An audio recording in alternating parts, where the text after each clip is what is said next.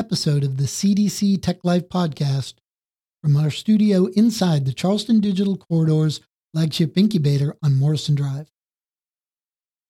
Businesses in virtually every industry are increasingly looking at data about their customers, about their operations, and about their competitors as one of their biggest assets. As the key to unlocking the value in those assets, data science has become an in demand skill set and field of opportunity for technology companies. In this episode, we talk to the co founder of a Charleston based startup that is focused on an often overlooked part of this equation data engineering and its role in making it possible for data scientists to turn data into valuable insight. Today's interview is brought to you by the Charleston County Economic Development Department. They're dedicated to recruiting new business, growing existing industry, and improving Charleston's business climate. Visit them to learn more at charlestoncountydevelopment.org.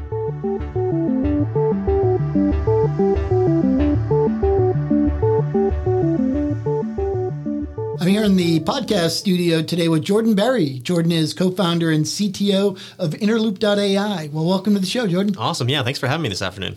Hey, Jordan, can you start by giving listeners a little bit of an overview of Interloop? What's your mission? What are some of the solutions you offer? Who are your customers?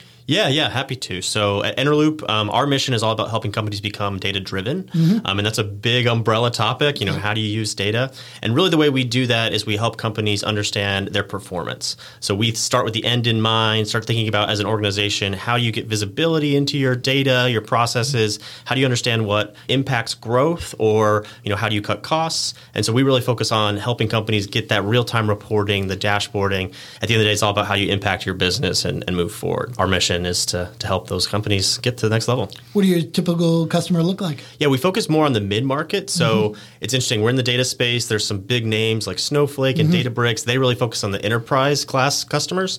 We focus more mid market. So everything from five to 500 million in revenue.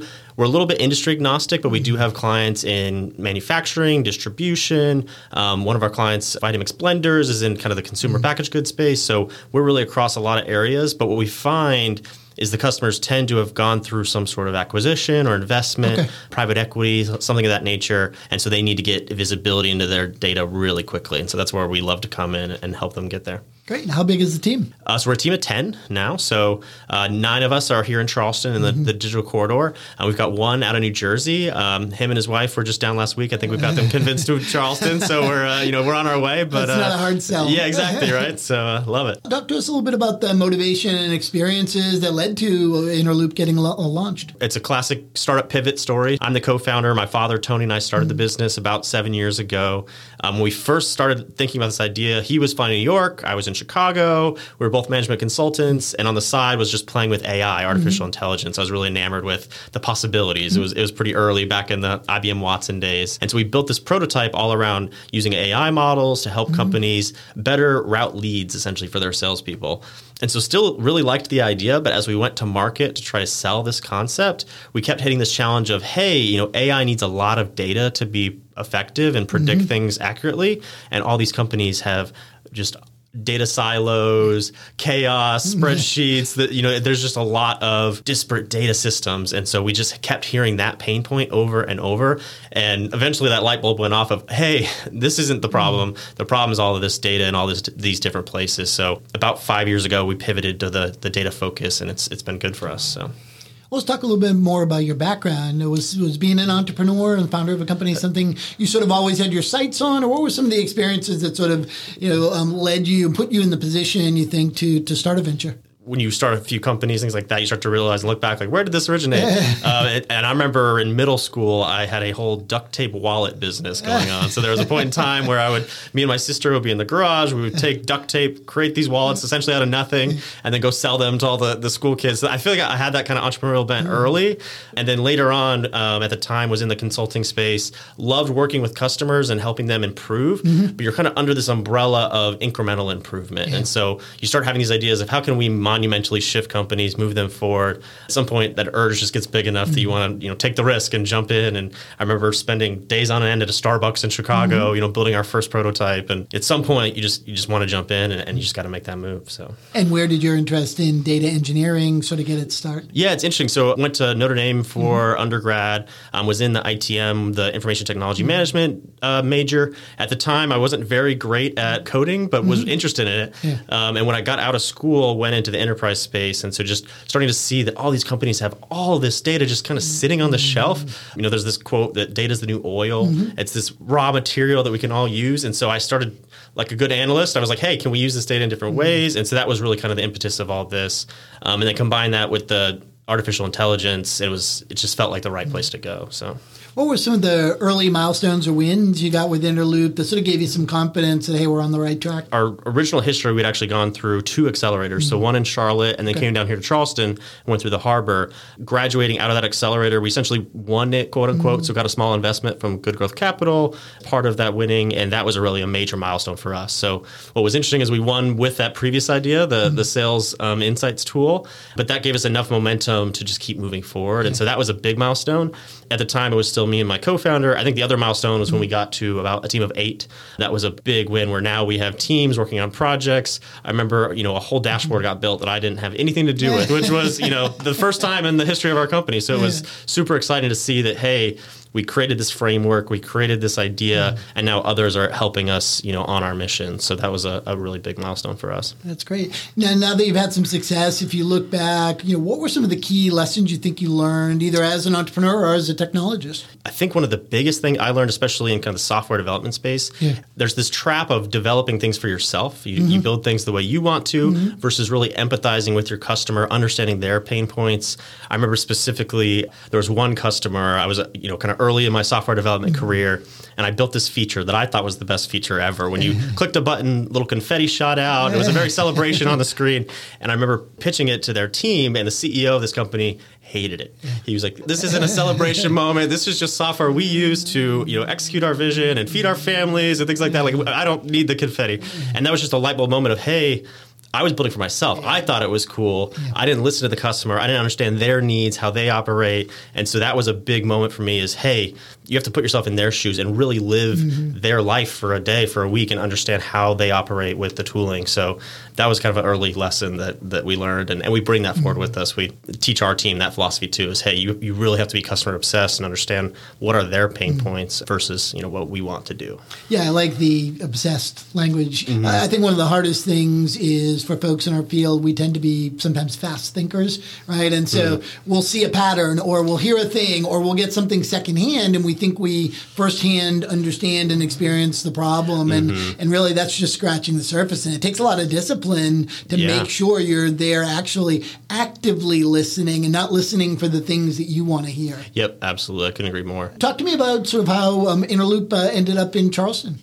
Yeah, it's uh, interesting. Like I said, Tony and I were in different cities. He yep. was in New York. I was in Chicago. Mm-hmm. I'm from South Carolina originally, so okay. grew up in Fort Mill, South Carolina, mm-hmm. upstate.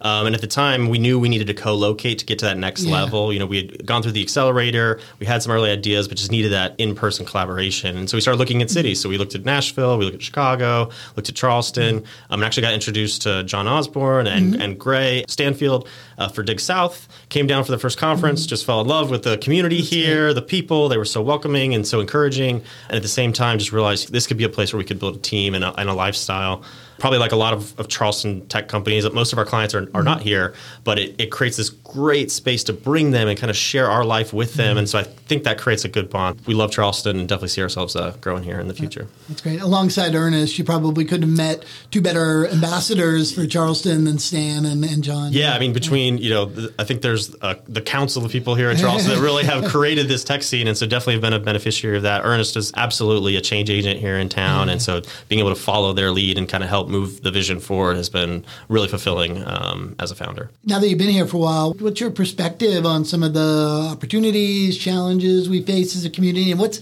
some of the, the things you enjoy most about the, the hmm. technology and entrepreneur communities here?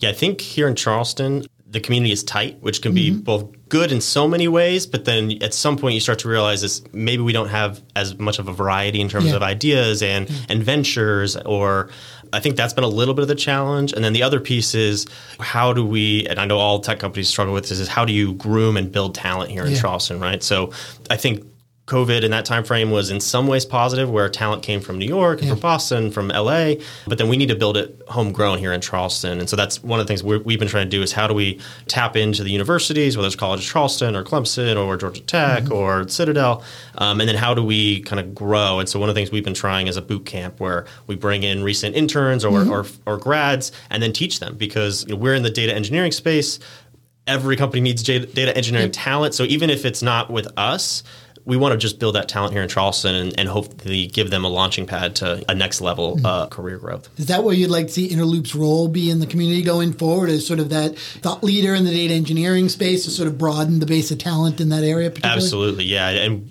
what we've kind of realized is our success is the success of those around us. And so, mm-hmm. how do we empower people to get into this space? A lot of people have been enamored with data science. That's kind of the mm-hmm. sexy Yeah. role within this realm. But there's a lot of stats where you need three data engineers for every data mm-hmm. scientist, and so there's just not the volume of talent. But you look at the you know the FANG class companies and their the salaries and things that data engineers can command are, are life changing in a lot of ways. So I see it as a huge space that's going to continue to grow and we want to a as interloop be kind of the leader in the southeast but then also help the people around us join us on that mission too Yeah, I think that's a common re- refrain around companies that are not using the data effectively. They first jump to, well, we need a data scientist Mm. so that we can, you know, unlock all the insight in the data. But to your point earlier about the silos, the bigger problem you got to solve is the data engineering challenges so that you can get to that point where you, you know, they're actually, the data's in shape that you can derive some insights from it. and we find that a lot is that you'll go to these companies and they have a great you know spreadsheet that they're using to do analysis for the board meeting but they have to do that every quarter and it takes someone you know three days straight just to build these reports.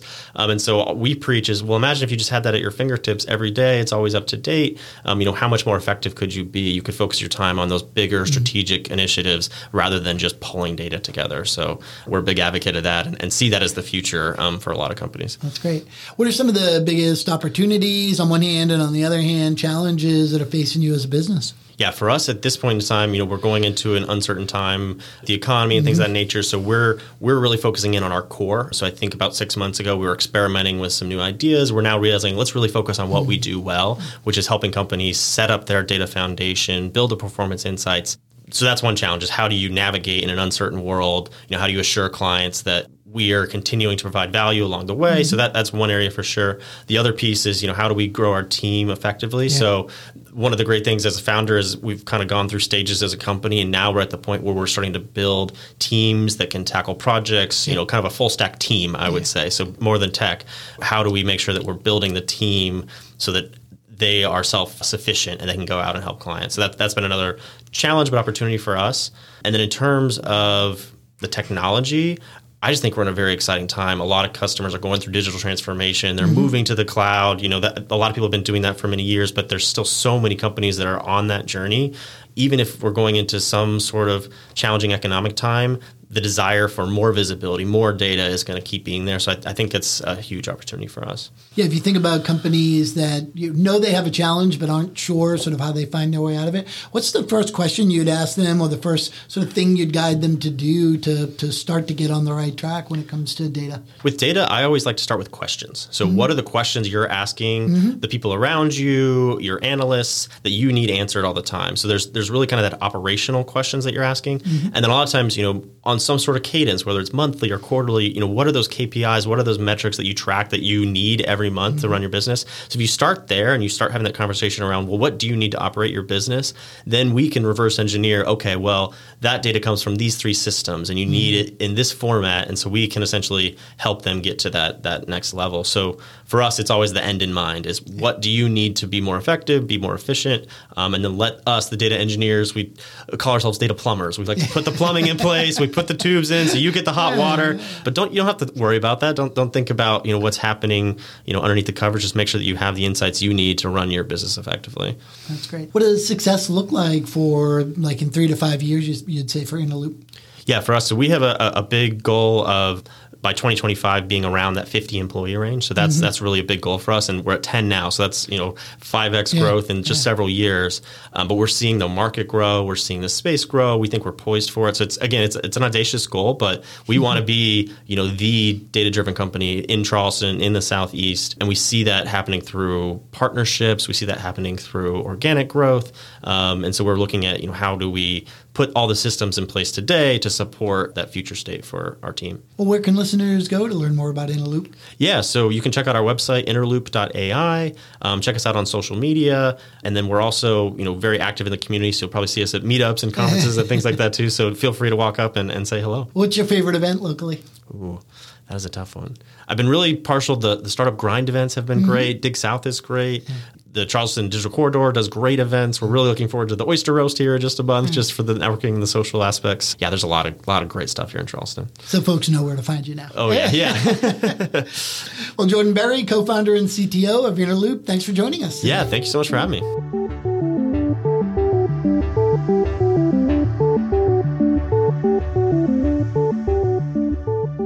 Is a great example of how the people that make up the Charleston tech community help drive the growth in a very real and personal way. When founders like Jordan get a chance to interact with folks in our community, the unique and special nature is often an irresistible draw. Look for our next episode to drop in early February. We'll be talking with the founder of a Charleston based digital marketing company as she talks about how to help your business drive growth through the web. I want to thank our sponsor for this episode, the Charleston County Economic Development Department. They're dedicated to recruiting new business, growing existing industry, and improving Charleston's business climate. Visit them to learn more at charlestoncountydevelopment.org. I want to also thank Ernest and the team at the Charleston Digital Corridor for their support and partnership in bringing you the show. Look for our show wherever you find your favorite podcasts, and while you're there, leave us a rating or review and subscribe so you don't miss any of our upcoming episodes. You can also follow us on Twitter, Facebook, and Instagram. And of course, follow the Charleston Digital Corridor to stay up to date on all of the happenings here in Charleston. I'm Rich Conti, and this has been the Charleston Digital Corridor Tech Life Podcast.